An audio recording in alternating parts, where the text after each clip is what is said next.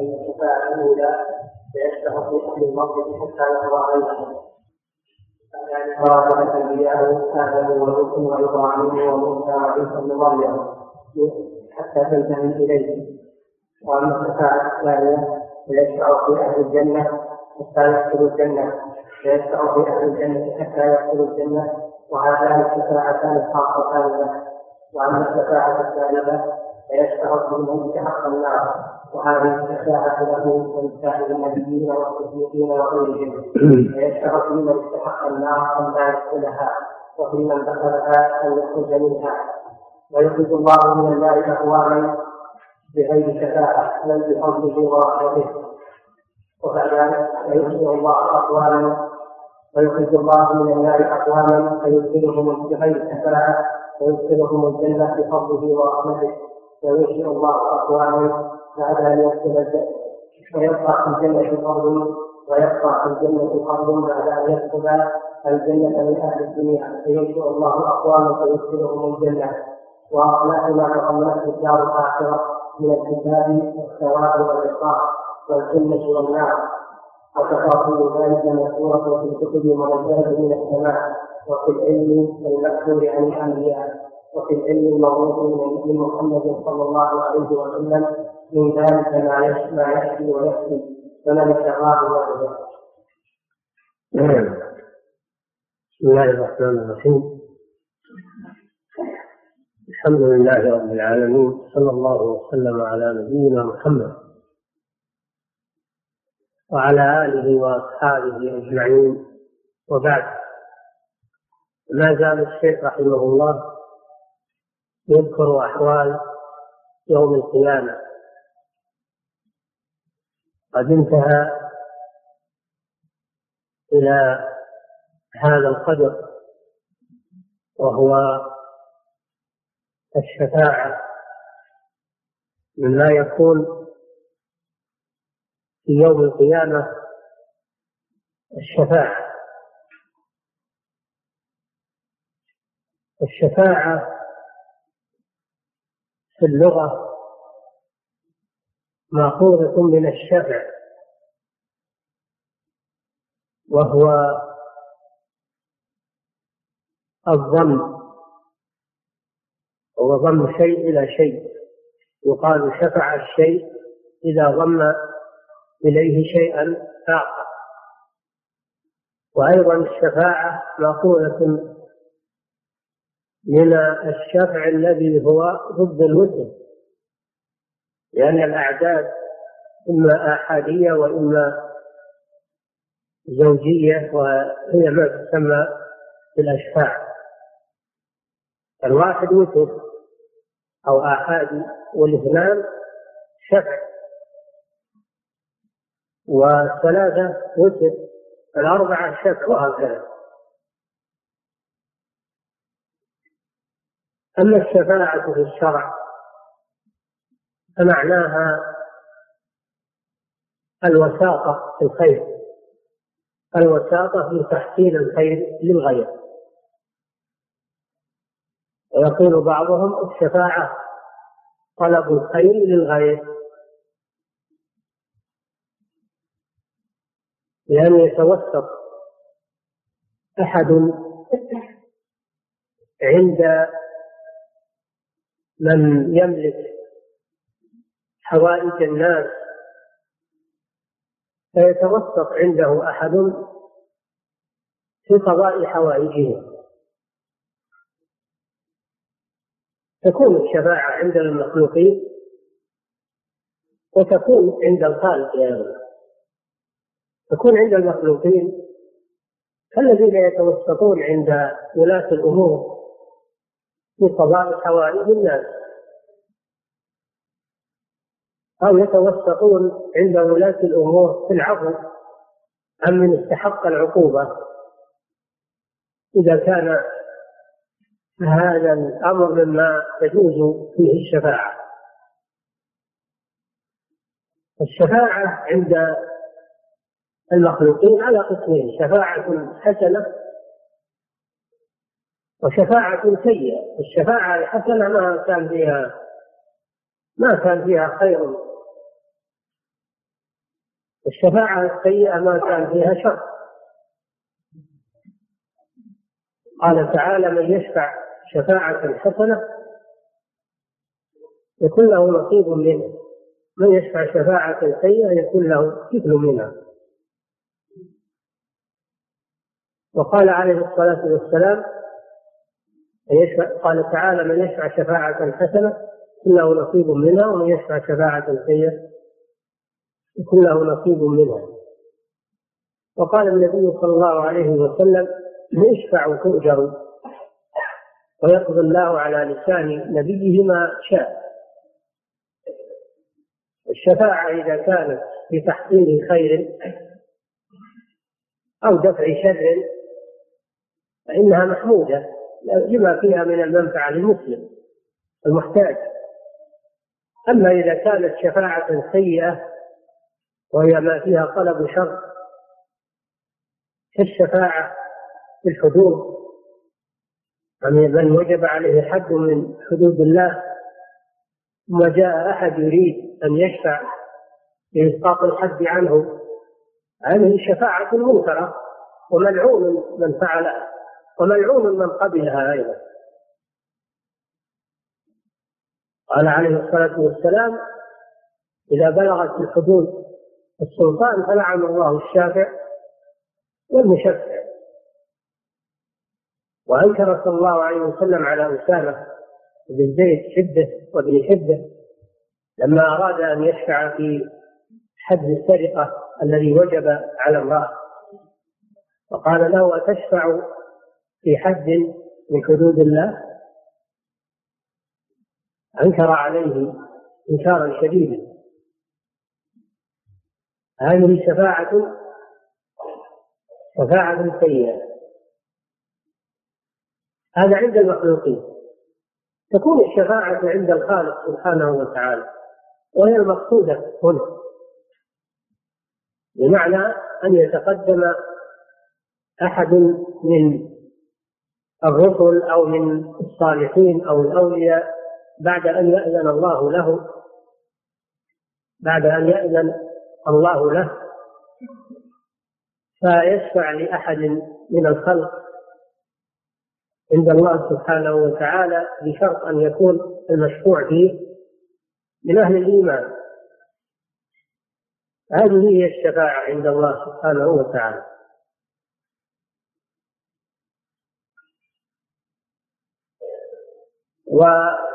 والمؤلف رحمه الله يقول للنبي صلى الله عليه وسلم في القيامة ثلاث شفاعات. الشفاعة الأولى الشفاعة في أهل الموقف كما سبق. الشفاعة في أهل الموقف من جميع الخلق حينما يشتد بهم الوقوف والحر التعب فيطلبون من خواص الأنبياء أن يشفعوا لهم عند الله من أجل أن يريحهم من الموقف وأن يفصل بينهم لأنهم تعبوا من طول الوقوف ينتظرون. يطلبون من الأنبياء أن يتوسطوا لهم عند الله جل وعلا بمعنى أن يشفعوا لهم عند الله في أن يريحهم من الموقف.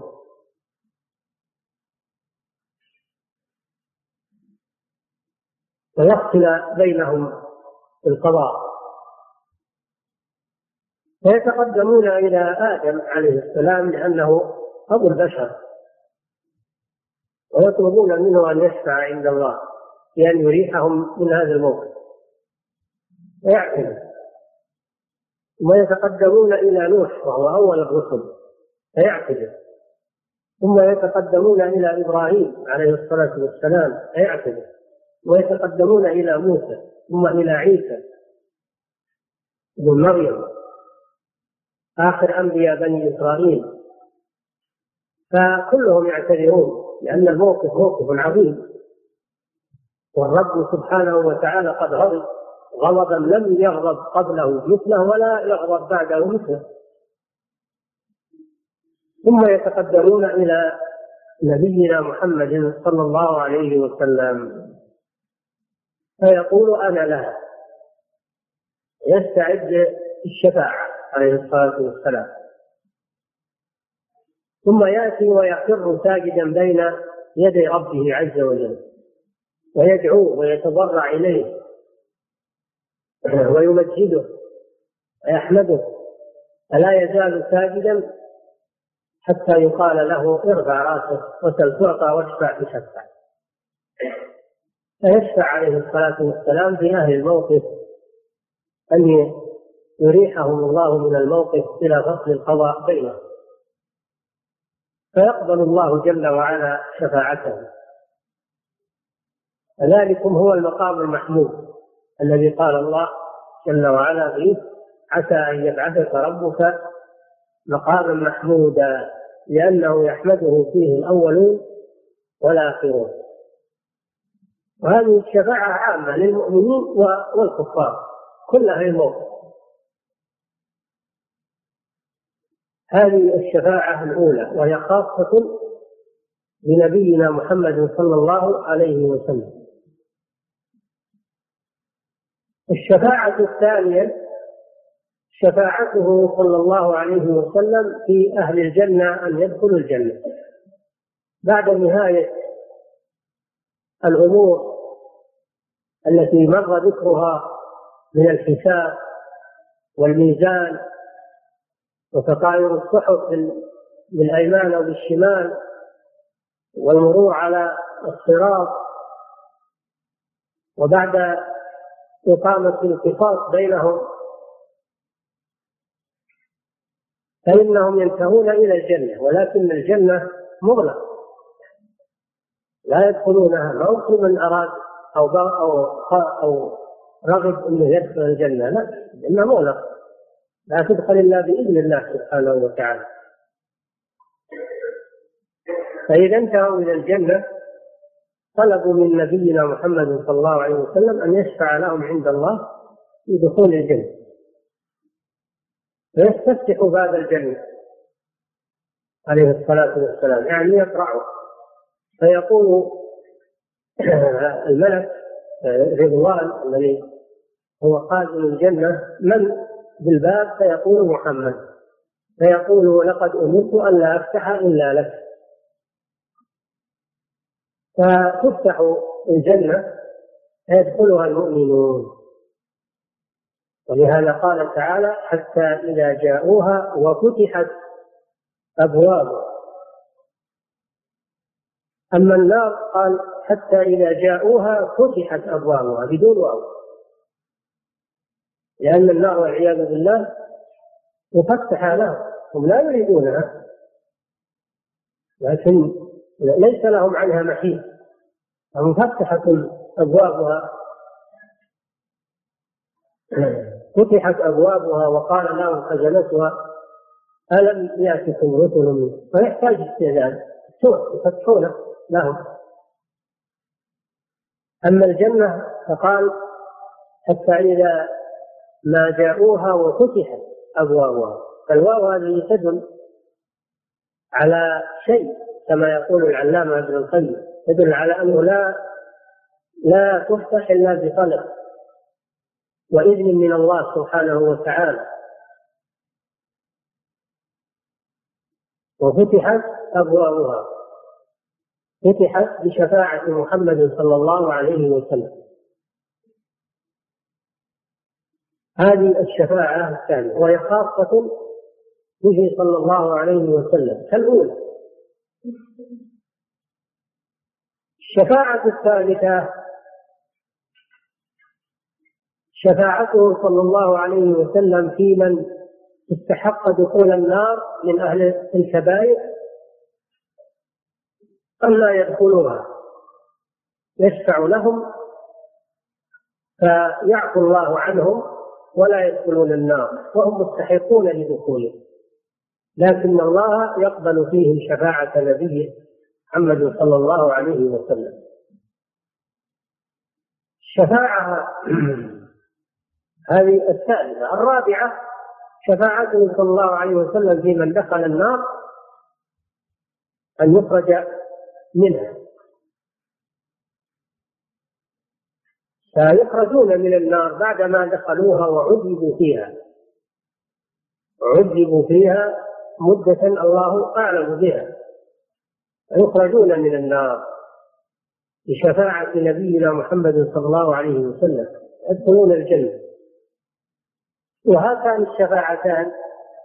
الشفاعة الأولى والثانية خاصتان به صلى الله عليه وسلم. أما الشفاعة الثالثة والرابعة فليستا خاصتين به صلى الله عليه وسلم.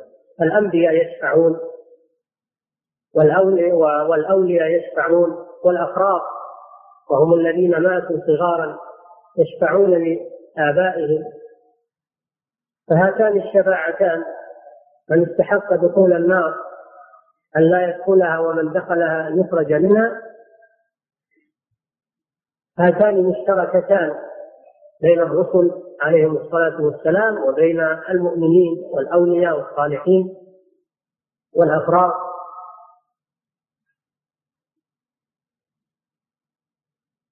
وهناك شفاعة ثالثة خاصة به صلى الله عليه وسلم وهي شفاعته لعمه أبي طالب. أبو طالب ابن عبد المطلب هذا له مع النبي صلى الله عليه وسلم مواقف جيدة.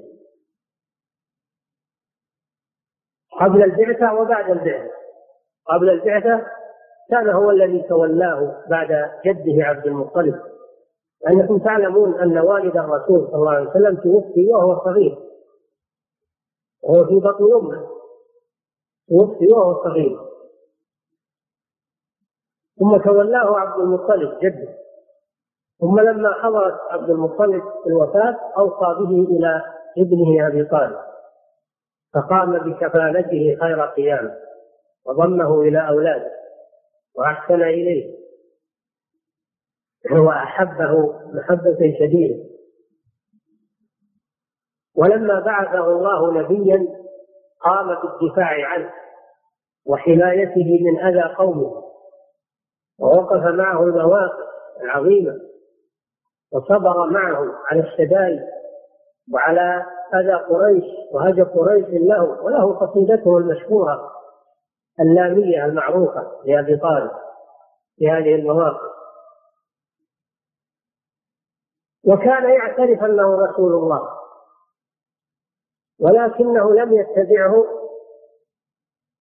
حمية ونخوة جاهلية من أجل أن لا يجر على قومه كما يقول مسبة فهو لم يؤمن به مع مع علمه بأنه رسول الله لم يؤمن به ولم يتبعه من أجل الحمية لقومه حتى عند الوفاة جاءه النبي صلى الله عليه وسلم وهو يختبر وعنده بعض المشركين فقال له يا عم قل لا إله إلا الله كلمة آه كلمة أشفع لك بها عند الله أو كما قال عليه الصلاة والسلام أو أحاج كلمة أحاج لك بها عند الله. فقال له المشركون أترغب عن ملة عبد المطلب؟ فقال هو على ملة عبد المطلب ومات ولم يقل لا إله إلا الله. فقال النبي صلى الله عليه وسلم لا أستغفرن لك ما لم أنهى عنك. فأنزل الله تعالى ما كان للنبي والذين آمنوا أن يستغفروا للمشركين ولو كانوا أولي قربى من بعد ما تبين لهم أنهم أصحاب الجحيم. وأنزل في أبي طالب إنك لا تهدي من أحببت ولكن الله يهدي من يشاء وهو أعلم بالمهتدين. الحاصل أن أبا طالب كان له مواقف مع النبي صلى الله عليه وسلم على كفره وشركه. وتمنعه من الدخول في الإسلام. والنبي صلى الله عليه وسلم كريم يحب الوفاء فأراد الوفاء مع عمه حتى إنه قال لا استغفرن لك ما لم أنهى عنك. لما نهاه الله امتنع. لكنه طلب من ربه أن يشفع فيه. فأعطاه الله الشفاعة له في التخفيف من العذاب فقط. تخفيف من عذاب جهنم فقط. فيشفع فيه بأن يخفف عنه العذاب. ويوضع في ضحضاح من نار. يوضع في ضحضاح من نار. ويجد من الألم والعذاب ما يظن أن أنه أشد أهل النار عذابا. وإنه لأهونهم عذابا. فهذه شفاعة خاصة بالنبي صلى الله عليه وسلم لأن الشفاعة في المشركين لا لا تصح. إلا هذا الرجل شفع فيه النبي صلى الله عليه وسلم شفاعة خاصة.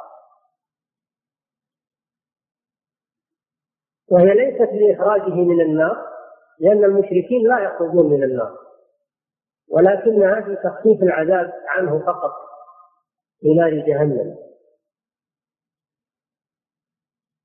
هذه الشفاعات الخاصة بالنبي صلى الله عليه وسلم الشفاعة العظمى الشفاعة لأهل الجنة أن يدخلوها الشفاعة في عمه أبي طالب. هذه الأنواع الثلاثة خاصة خاصة به صلى الله عليه وسلم.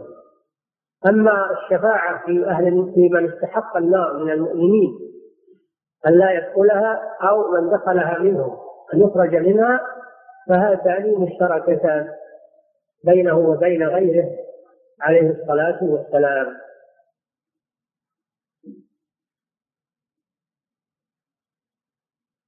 أما الشفاعة الأولى والثانية فهذه لم ينكرها أحد الشفاعة في أهل الموقف والشفاعة في دخول الجنة لم ينكرها أحد من الفرق. أما الشفاعتان الأخيرتان من استحق النار أن لا يدخلها ومن دخلها أن يخرج منها فهذه خالف فيها خالف فيها الخوارج والمعتزلة. فهما لا يثبتان الشفاعة في أهل الكبائر. خوارج والمعتزلة لا يثبتون الشفاعة في أهل الكبائر. لأن عندهم أن أهل الكبائر كفار والعياذ بالله.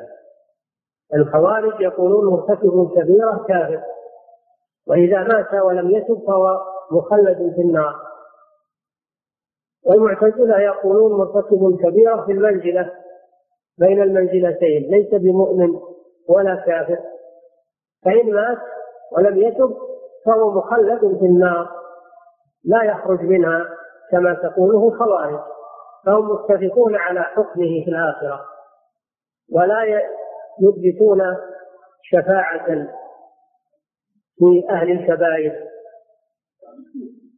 أما أهل السنة والجماعة قاطبة فيثبتون هاتين الشفاعتين من استحق دخولها أن لا يدخلها من دخلها أن يخرج منها وذلك خاص بمن عنده إيمان وعنده توحيد. ولكنه مرتكب لكبيرة من كبائر الذنوب دون الشرك ودون الكفر. فإن الأحاديث متواترة في إثبات هذه الشفاعة. ومن أنكرها فهو ضال مخالف لما صح عن رسول الله صلى الله عليه وسلم.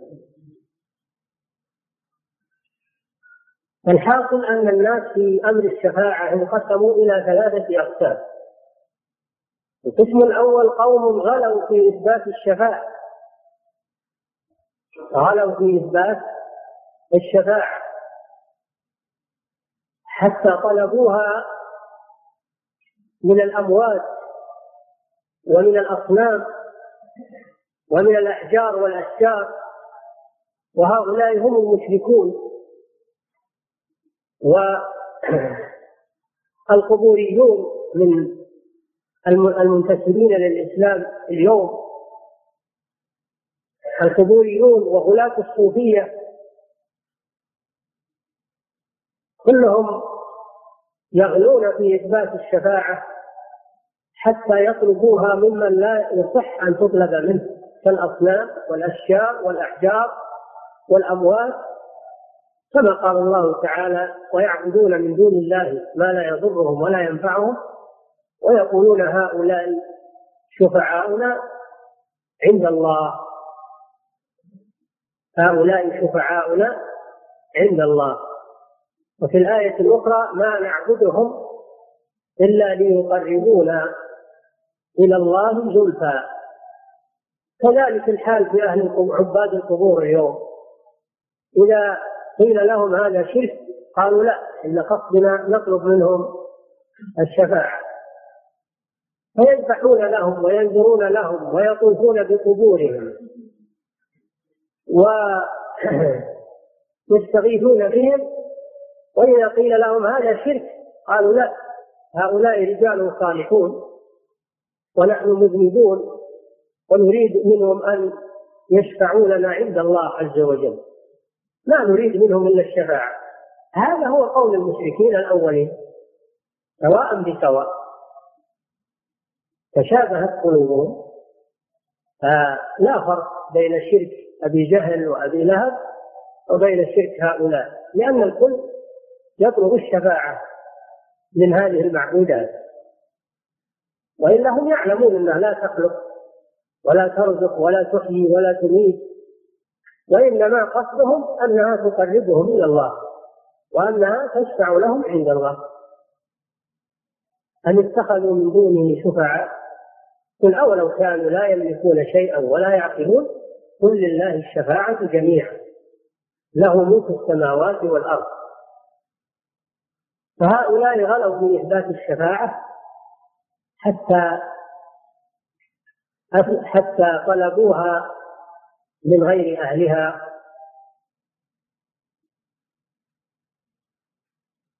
وأشركوا بالله عز وجل بسببها. القسم الثاني غلوا في نفيها وهم وهم الخوارج والمعتزلة. على النقيض من المشركين غلوا في نفي الشفاعة التي تواترت الأدلة في إثباتها.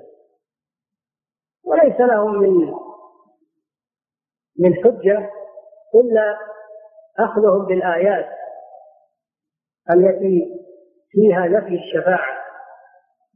كقوله تعالى ما للظالمين من حميم ولا شفيع يطاع وكقوله تعالى واتقوا يوما لا تجزي نفس عن نفس شيئا ولا يقبل منها شفاعة ولا يؤخذ منها عدل ولا هم ينصرون وفي الآية الأخرى ولا يقبل منها عدل ولا تنفعها شفاعة.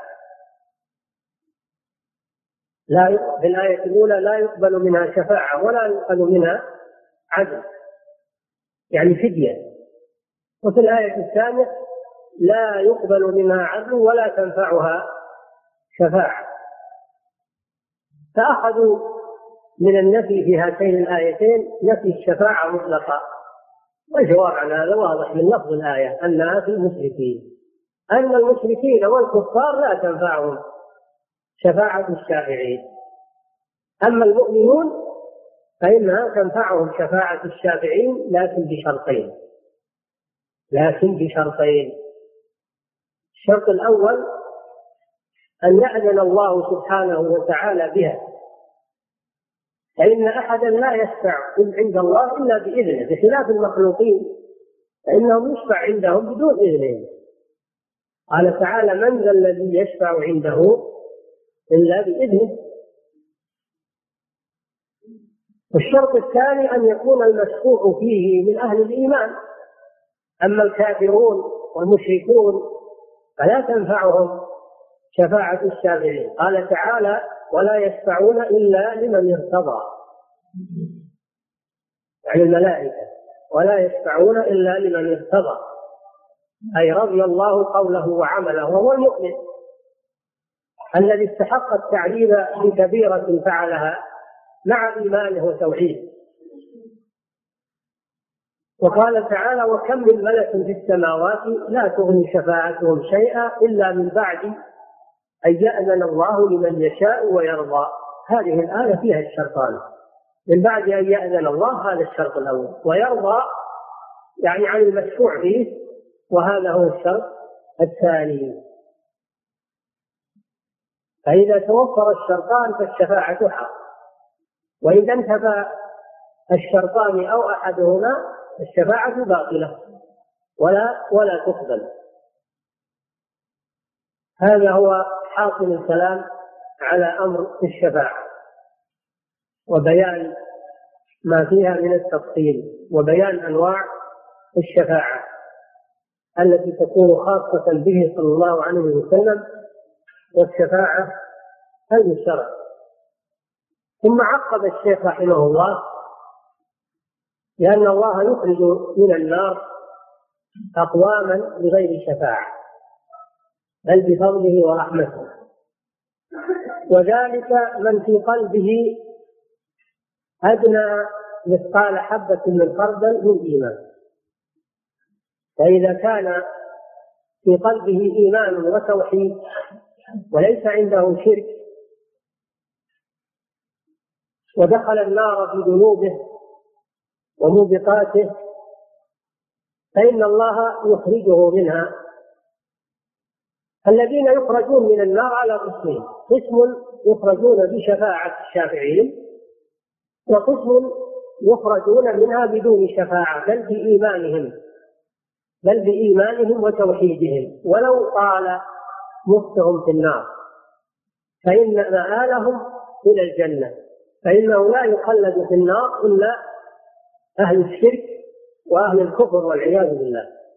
أما أهل الإيمان فإنه وإن عذبوا في النار ودخلوها وأقاموا فيها مدة طويلة فإنهم يخرجهم الله بإيمانه فضلا منه سبحانه وإحسانا فيخرج الله من النار أقواما يعني من أهل الإيمان وأهل التوحيد بغير شفاعة بل بفضله ورحمته سبحانه وتعالى. ومع هذا يبقى في الجنة فضل يعني زيادة.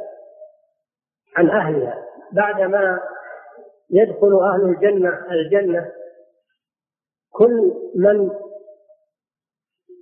استحق دخول الجنة دخلها. من الأولين والآخرين. تكاملوا فيها.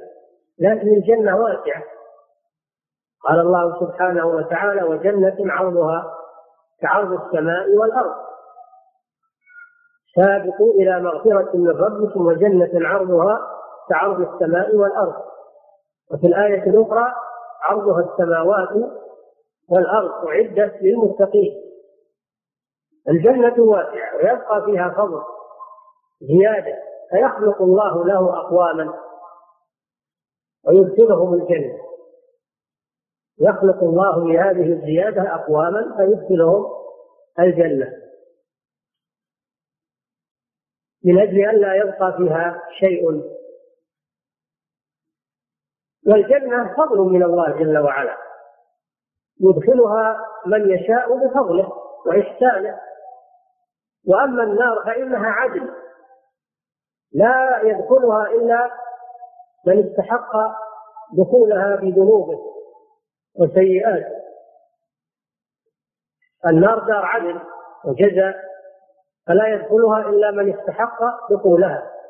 أما الجنة فإنها فضل من الله ورحمة من الله فيدخلها من يشاء سبحانه وتعالى من عباده. نعم.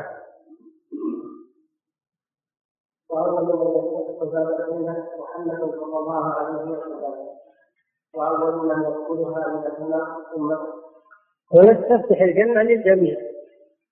لجميع أهل الجنة من أمته وغيرهم ولكن أمته هي أول من يدخلها لشرف هذه الأمة على غيرها من الأمم فهي الأمة الأخيرة من الأمم وهي الأمة السابقة إلى الجنة يوم القيامة.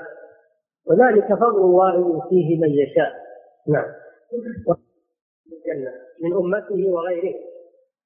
ولكن أمته هي أول من يدخلها لشرف هذه الأمة على غيرها من الأمم فهي الأمة الأخيرة من الأمم وهي الأمة السابقة إلى الجنة يوم القيامة. وذلك فضل الله يؤتيه من يشاء. نعم. وهذا تشريف لهذه الأمة. قوله تعالى كنتم خير أمة أخرجت للناس. قوله تعالى وكذلك جعلناكم أمة وسطا أي عدولا خيارا لتكونوا شهداء على الناس. فهذه الأمة لها فضل على سائر الأمم. ومن ذلك أنهم هم أول من يدخلون الجنة. نعم. صلى الله عليه وسلم يعني مجملة على من باب الإجمال ولا هي بالتفصيل أكثر من ثلاث نعم.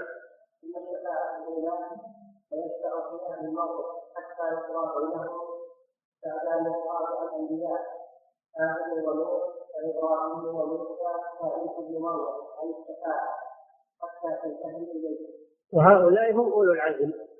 هؤلاء الخمسة هم أولو العزم. كما في قوله تعالى آه فاصبر كما صبر أولو العزم من الرسل وكما في قوله تعالى آه إنا أوحينا إليك كما وكما في قوله تعالى وإذا أخذنا من النبيين ميثاقهم ومنك ومن نوح وإبراهيم وموسى وعيسى بن مريم. خمسة. هؤلاء هم أولو العزم. وفي قوله تعالى شرع لكم من الدين ما وصى به نوحا والذي أوحينا إليك وما وصينا به إبراهيم وموسى وعيسى أن أقيموا الدين.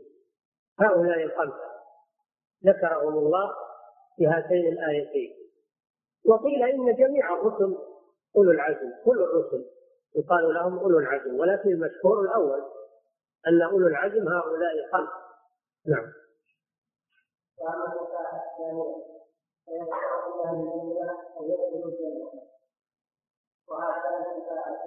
هذا كما في قوله تعالى حتى إذا ما جاءوها وفتحت أبوابها. وفتح بالواو دل على أنه فيه محاولة وطلب لفتحها والشفاعة من الرسول صلى الله عليه وسلم. نعم.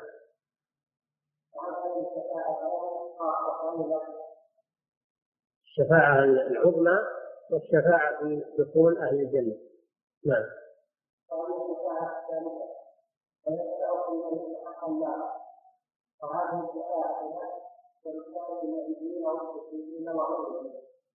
هذان نوعان. نوعان. شفاعة في من استحق النار لا يدخلها. الشفاعة في من دخلها أن يخرج منها. مع النوعين الأولين تكون الشفاعات أربع. أربع أنواع. والخامسة شفاعته في عمه أبي طالب. والثالثة شفاعته صلى الله عليه وسلم في في بعض أهل الجنة في رفعة درجاتهم في الجنة. نعم.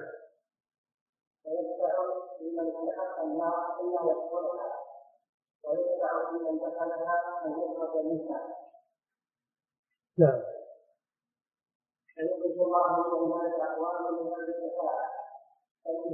ورحمته الخارجون من النار من أهل الإيمان على قسمين قسم يخرج بالشفاعة وذلك من أجل إكرام الشافع من أجل إكرام الشافع وإظهار فضله ومن أجل منفعة المشفوع.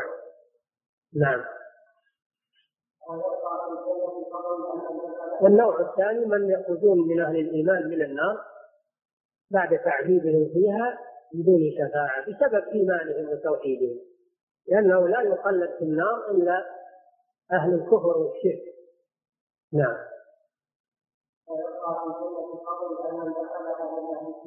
مع كثرة من دخل الجنة من الخلائق من الأولين والآخرين يبقى فيها فضل لسعتها فيخلق الله له أقواما يسكنون.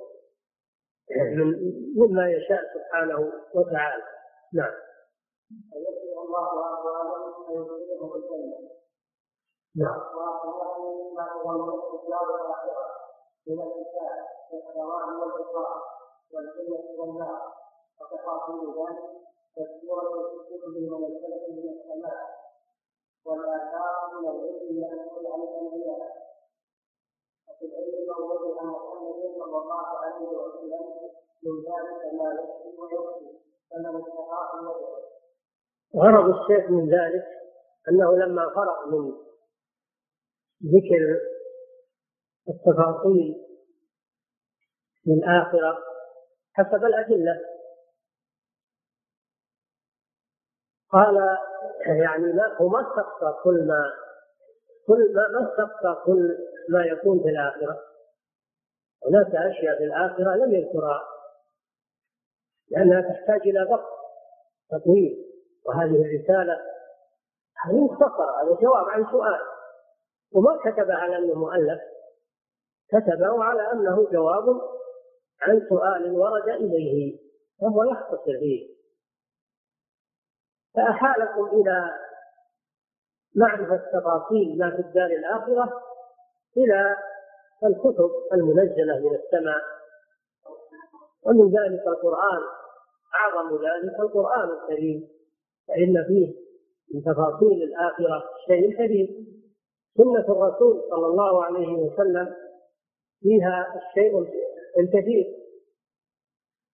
الرسول صلى الله عليه وسلم تكلم عن الآخرة والبعث والنشور أكثر من غيره من الرسل لأنه هو النبي الخاتم وهو وهو نبي الساعة. فلذلك كان ذكر الآخرة في كلامه أكثر من ذكرها في كلام غيره من الرسل لأن رسالته متأخرة وهو نبي الساعة وبعثته صلى الله عليه وسلم من علامات. من علامات الساعة. فلذلك فصلها عليه الصلاة والسلام أكثر من غيره. والحاصل أن أمور الآخرة لا يتكلم فيها إلا بدليل لأنها من علم الغيب الذي لا يعلمه إلا الله سبحانه وتعالى فلا يتكلم في أمور الآخرة إلا بدليل. لأنها من أمور الغيب وأمور الغيب ليس للعقل فيها مجال. ولذلك غلط المعتزلة ومن نحى نحوهم حينما تكلموا في مسائل من أمور الآخرة بعقولهم وأفكارهم لأن هذا ليس مما يدخل تحت معارف العقول. وإنما يتبع فيه الوحي المنزل. قال تعالى ولا تقف ما ليس لك به علم. قال تعالى بل كذبوا بما لم يحيطوا بعلمه ولما يأتهم تأويل الإنسان يتوقف عن الكلام في أمور الآخرة إلا بدليل من كتاب الله ومن سنة رسوله صلى الله عليه وسلم. هذا في التفاصيل أما إثبات اليوم الآخر والإيمان به فإنه ثابت بالعقل والفطرة والكتاب والسنة. العقل يثبت البعث. الفطرة تثبت البعث كما سبق لأن الناس يعملون في هذه الدنيا ولا يلقون جزاءهم. المؤمن يعيش في الدنيا وقد يموت وهو فقير وهو مريض وهو في أسوأ حال من ناحية سعة الدنيا ولكنه في أحسن حال من ناحية العبادة وذكر الله عز وجل ولا ينال من جزائه شيئا. يموت ما نال من جزائه شيء المشرك والكافر والمشرك والفاسق والفاجر يسرح ويمرح ويموت ولا ينال من عقوبته شيئا. فدل على أنه لا بد أن هناك دارا أخرى يجازى فيها الناس على أعمالهم. كما قال تعالى أفحسبتم انما خلقناكم عبثا وأنكم إلينا لا ترجعون. قال سبحانه وتعالى أفنجعل المسلمين كالمجرمين؟ ما لكم كيف تحكمون؟ أم نجعل الذين آمنوا وعملوا الصالحات كالمفسدين في الأرض؟ أم نجعل المتقين كالفجار؟ أفحسب أفحسب الذين اجترحوا السيئات؟ أم حسب الذين اجترح أم حسب الذين اجترحوا السيئات أن نجعلهم كالذين آمنوا وعملوا الصالحات سواء محياهم ومماتهم ساء ما يحكمون. هذه أدلة عقلية. على إثبات إنما هي دار عمل. والآخرة دار جزاء وليست جزاء عمل.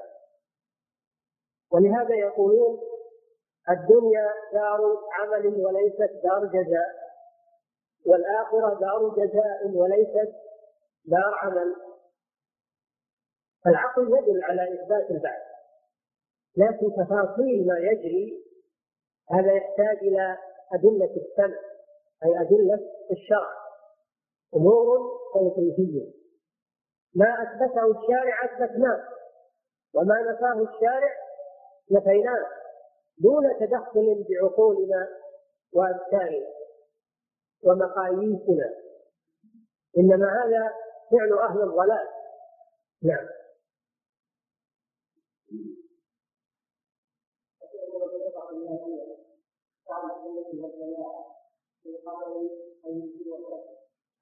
هذا هو آخر الأصول أصول العقيدة أو أركان الإيمان. تكلم الشيخ رحمه الله عن أركان الإيمان الخمسة الإيمان بالله وملائكته وكتبه ورسله واليوم الآخر. ثم أتى على الأخير منها وهو الإيمان بالقدر. كما في حديث جبريل حين سأل النبي صلى الله عليه وسلم عن الإيمان فقال الإيمان أن تؤمن بالله وملائكته وكتبه ورسله واليوم الآخر وتؤمن بالقدر خيره وشره. هذا هو الركن الثالث وقال تعالى ليس البر أن تولوا وجوهكم قبل المشرق والمغرب؟ ولكن البر من آمن بالله واليوم الآخر والملائكة والكتاب والنبيين. ثم قال في الآية الأخرى أنا كل شيء خلقناه بقدر. فهذه أركان الإيمان مذكورة في القرآن أيضا. وآخرها الإيمان بالقضاء والقدر. فمن لم يؤمن بالقضاء والقدر فليس بمؤمن لأنه جحد ركنا من اركان الإيمان. والقدر مأخوذ من قدرت الشيء إذا علمت مقدار. قدرت الشيء قدرا أو قدرا أي علمت مقداره واحط به. وأما القدر في الشرع فمعناه علم الله جل وعلا بما كان وما سيكون. وكتابة ذلك في اللوح المحفوظ.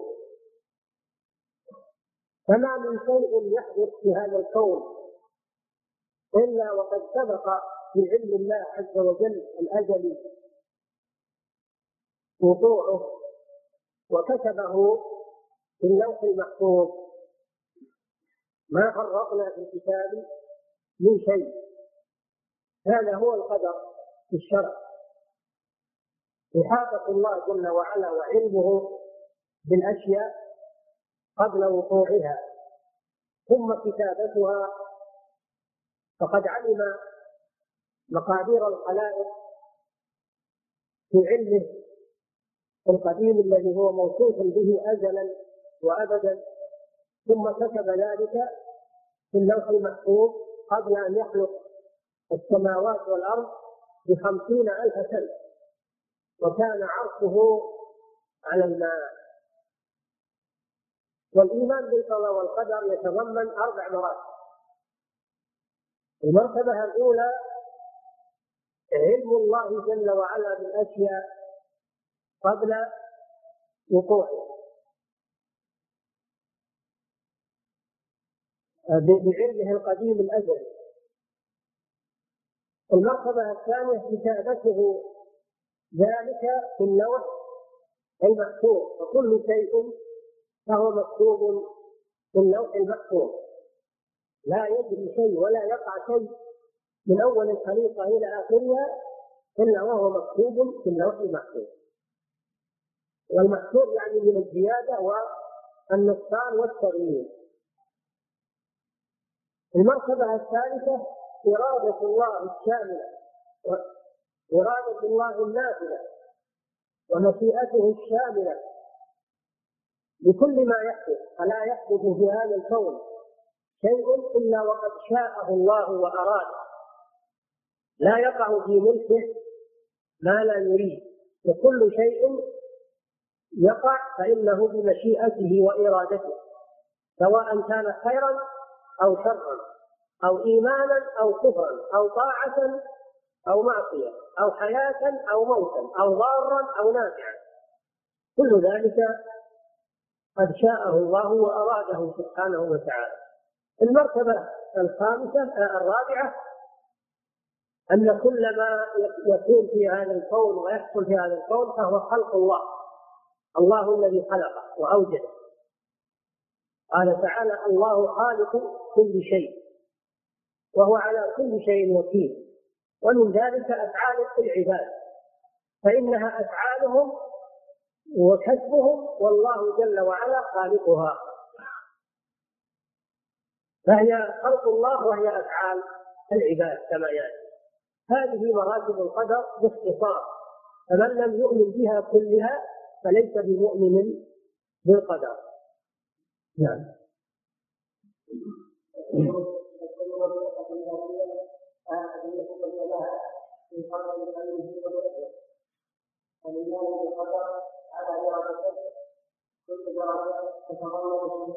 هذه أربع مراتب درجتين كل درجة تتضمن شيئين. الدرجة الأولى تتضمن شيئين والدرجة الثانية تتضمن شيئين.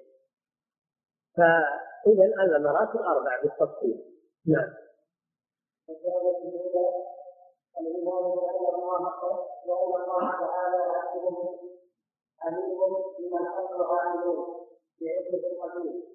الذي هو به الأزل هو القديم الذي لا بداية له. هذا الأزل. القديم الذي لا بداية لقدمه والأبد والأبد هو الذي لا نهاية له. الأبد هو الذي هو المتأخر الذي لا نهاية له. نعم. أحواله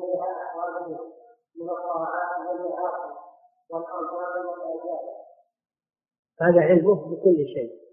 نعم. هذا الشيء الشيء الأول علمه والشيء الثاني كتابته. نعم.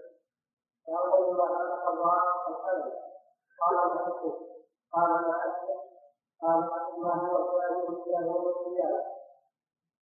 اول ما خلق الله القلم القلم مخلوق. لا ما من شيء إلا وهو مخلوق إلا الله جل وعلا. كل شيء سوى الله فهو مخلوق.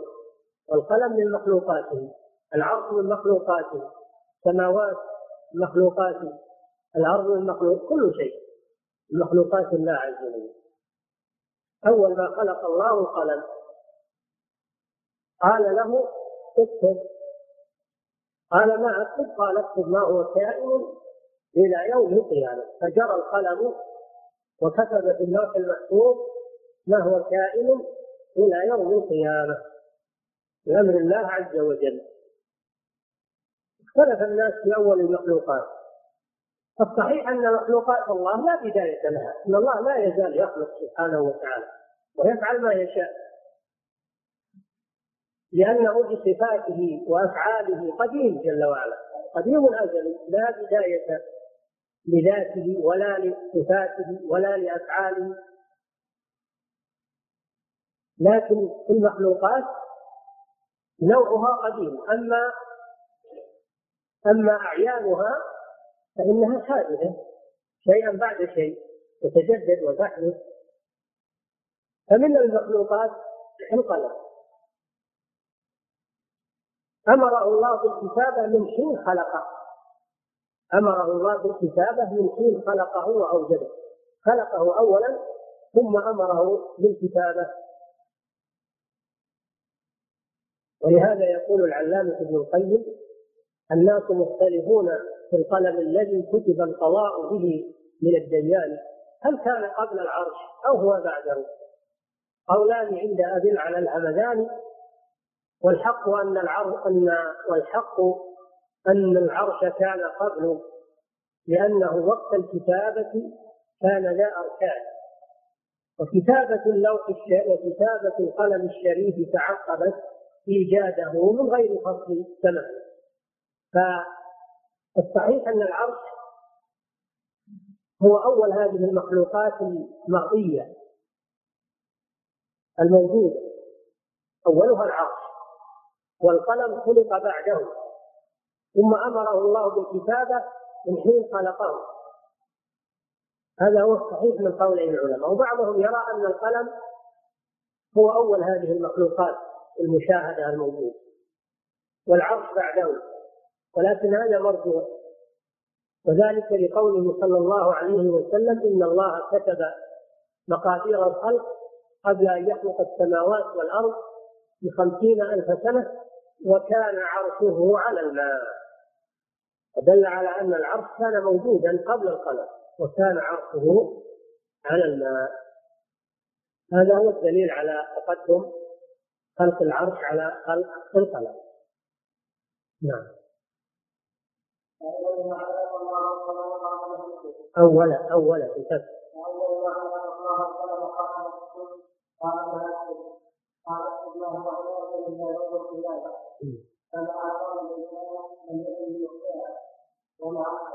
لم يكن يصيبها أول ما خلق الله القلم قال له اكتب فما أصاب الإنسان لم يكن ليخطئه وما أخطأه لم يكن ليصيبه. هذا من كلام الصحابة. ما أصابك لم يكن ليخطئك وما أخطأك لم يكن ليصيبك. أما قوله جفت الأقلام وطويت الصحف فهذا من كلام الرسول صلى الله عليه وسلم. كما في حديث ابن عباس. نعم. كما قال تعالى أن الله السماء والأرض إن ذلك في الكتاب إن ذلك على يسير ألم تعلم؟ أي قد علمت لأن الهمزة هنا للتقريب وليست للاستفهام. للتقريب. أي قد علمت. أن الله يعلم ما في السماوات وما في الأرض. هذه فيها إثبات العلم. فيها إثبات العلم. نعم. ألم تعلم؟ أن الله ما في إن ذلك في كتاب هذه فيها إثبات الكتابة. ففيها المرتبتان العلم والكتابة. نعم. إن ذلك أي الإحاطة بهذا وعلم هذا وكتابته كله يسير على الله سبحانه وتعالى لأنه لا يعجزه شيء. يعني ما تستغرب العقول كيف أن الله علم كل هذه الأمور وكيف كتبها كلها؟ قال هذا على الله يسير لا غرابة في ذلك. نعم. وقال تعالى ما من في الأرض ولا إلا في كتاب من قبل أن نبرأها إن ذلك على الله يسير. ما أصاب من مصيبة من قحط وجد أو موت أو مرض أو فقر أو قتال أو غير ذلك مما يفرحه الناس من المصائب فإنه بقضاء وقدر مقدر ومكتوب في اللوح المحفوظ. فهذه الآية فيها أن كل شيء يجري على الناس فهو مكتوب في اللوح المحفوظ. ما أصاب من مصيبة في الأرض مما يصيب الثمار أو يصيب البحار أو يصيب الأنهار أو يصيب الأشجار. المصائب التي تحدث في الأرض من التغيرات الكوارث.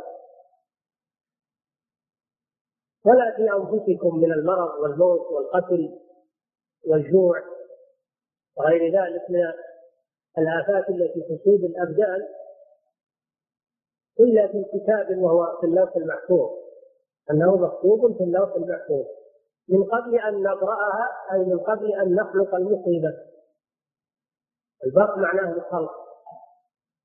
فهي مكتوبة قبل أن تخلق وقبل أن توجد وقبل أن تقع بإذن الله سبحانه وتعالى. إن ذلك على الله يسير. ففي هذه الآية أن المصائب من خلق الله عز وجل وإيجاده ومشيئته وإرادته. وفيها أنها مكتوبة. ففيها أيضا الدرجتان درجة الخلق والإيجاد ودرجة الكتابة. نعم.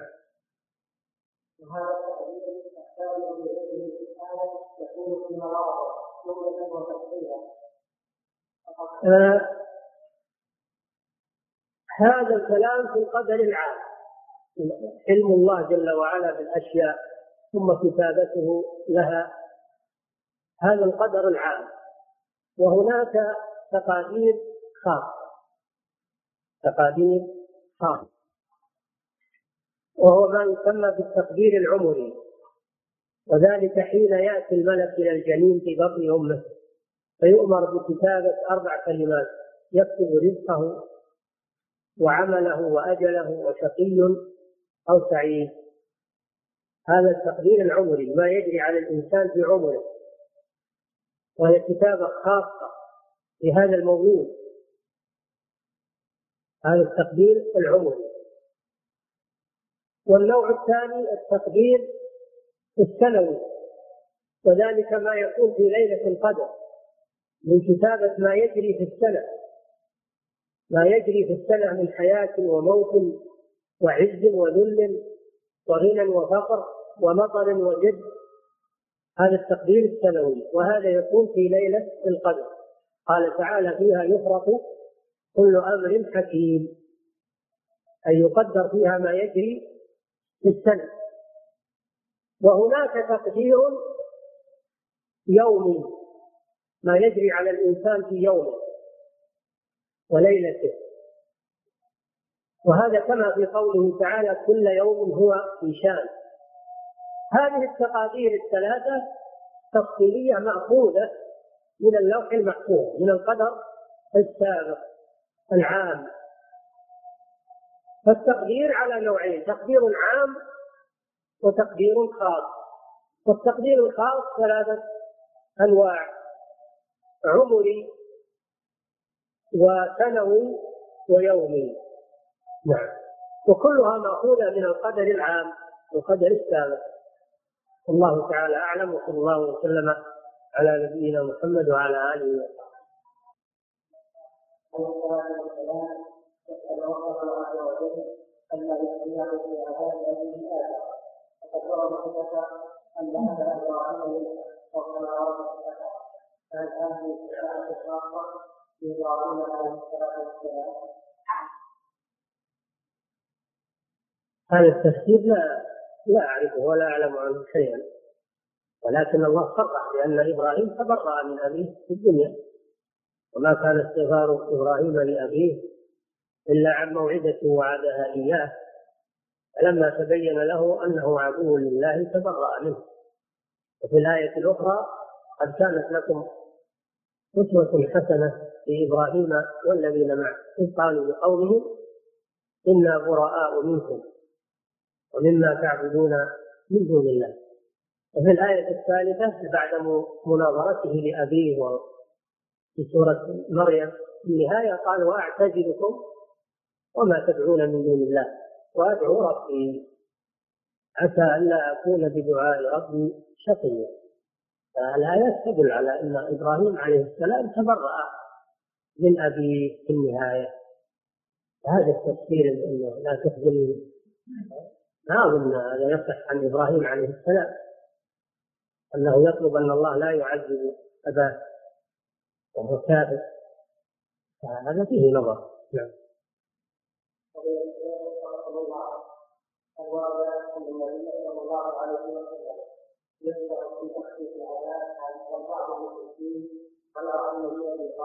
أبي لا. ما ورد هذا خاص بأبي طالب فقط. أما المشركون فلا تنفعهم شفاعة الشافعين. لكن هذا الحديث في أبي طالب يكون مخصصا للآية من ناحية التخصيص لا من ناحية إخراجه من النار. نعم.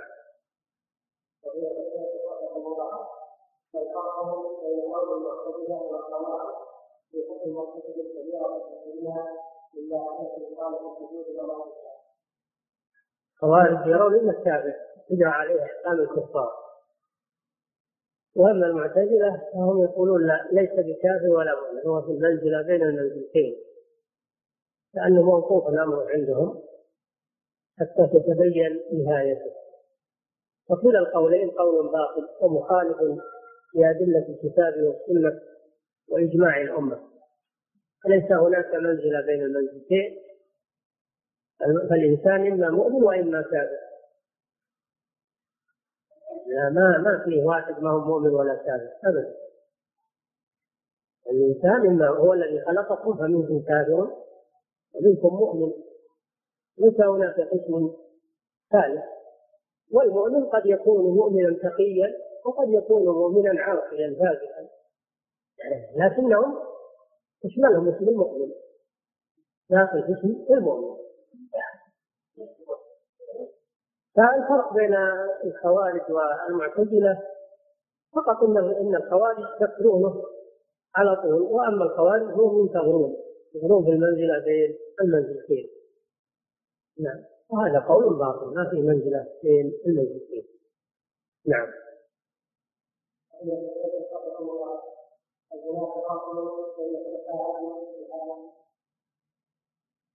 الاستعانة أعم. الاستعانة أعم من الشفاعة. نعم الشفاعة نوع من الاستعانة بالمشفوع به. نوع من الاستعانة بالمشفوع به. وهي استعانة جائزة بما يقدر عليه. يجوز أن تستعين بالإنسان بما يقدر عليه. نعم. تعاونوا تعاونوا على البر والتقوى ولا تعاونوا على الإثم والعدوان. الاستعانة بالمخلوق فيما يقدر عليه جائز والمخلوق الحي المخلوق الحي يقدر على الدعاء. لأن الشفاعة دعاء. وهو يقدر على الدعاء. نعم. فأنت تستعين به بما يقدر عليه. وهو أن يدعو الله لك. ويشفع لك نعم.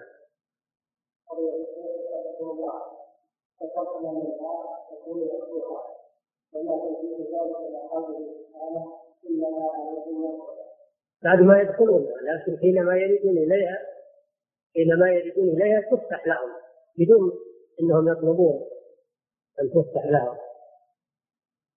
نعم. لكن إذا دخلوها توقف عليهم والعياذ بالله لا يخرجون منها. تطبق عليهم نعم.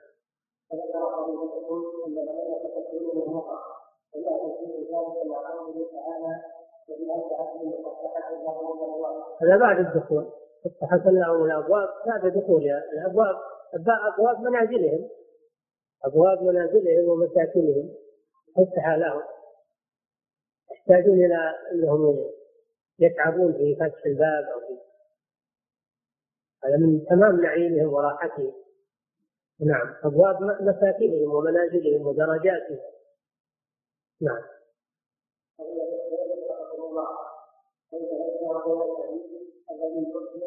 ان اخر من يدخل الجنه لا يجد له الله ان لنا الدنيا فضل وضياء فيكتب الله لها هذا بعد ما يتكامل أهل الجنة ويدخل في الجنة من شاء الله من أهل النار الذين يعني من الذين دخلوا النار من المؤمنين. هذا في النهاية حين لا يبقى أحد يستحق دخول الجنة من أهل الدنيا من أهل الدنيا. حينئذ ينشئ الله أقواما ويسكنهم الجنة لئلا يبقى من الجنة شيء ليس له ساكن. نعم.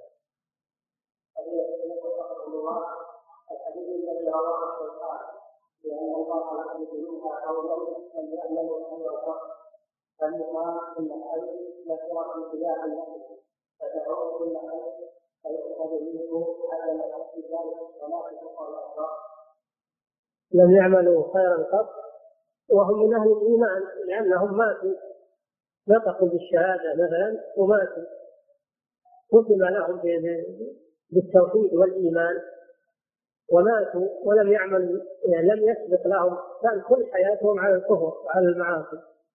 فلما أراد الله لهم الخير دخلوا في الإسلام ثم فاجأتهم البلية وماتوا قبل أن يتمكنوا من العمل. ماتوا على التوحيد. لأن الله ختم لهم بالإيمان. في حديث أن الرجل لا يعمل بعمل أهل النار حتى ما يكون بينه وبينها إلا ذراع فيسبق عليه الكتاب فيعمل بعمل أهل الجنة يدخله. فإذا من الله على العبد ودخل في الإسلام ثم فاجأته المنية افرض أنه نطق بالشهادتين وهو سليم معافى ثم أصابته سكتة ومات على طول. هذا ما عمل إلا أنه نطق بالشهادتين مؤمنا بهما عارفا لمعناهما يعني قاصدا للعمل بمقتضاهما لكن لم يتمكن. مات على الإيمان. هذا الذي لم يعمل خيرا قط في حياته إلا أنه ختم له بالإيمان. أما تارك الصلاة فهذا يعتبر من المرتدين ليس من أهل الإيمان. إذا مات على ذلك مرتد لا يكون من أهل الإيمان ولم يختم له بخير. نعم. نعم. يدخل النار. الإسلام يجب ما قبل يجب ما قبله لا يدخل النار لأن الله غفر له بالتوبة والنطق بالشهادتين. الإسلام يجب ما قبله إنما لو عمل سيئات بعد ما دخل في الإسلام كبائر هذا معرض لدخول النار. نعم. أما ما قبل الإسلام فهذا معفو عنه. قل للذين كفروا إن ينتهوا يغفر لهم ما قد سلف. فما قبل الإسلام هذا يعفو الله عنه ويجبه الإسلام. أما ما بعد الإسلام من الكبائر فهذا محل التفصيل. نعم. الله تعالى عندما الجنة. ألحق الله بهؤلاء وأصحابه الجنة بناس الآية فكيف يدخلون الجنة وهم لم يعملوا هذا فضل منه سبحانه. ما عملوا سيئات. ما عملوا سيئات تجيب لهم النار هذا فضل من الله. الجنة فضل من الله. يعطيه من يشاء. أما النار فهي عدل من الله. لا يدخلها إلا من يستحقها نعم. الله تعالى أعلم. وصلى الله وسلم على نبينا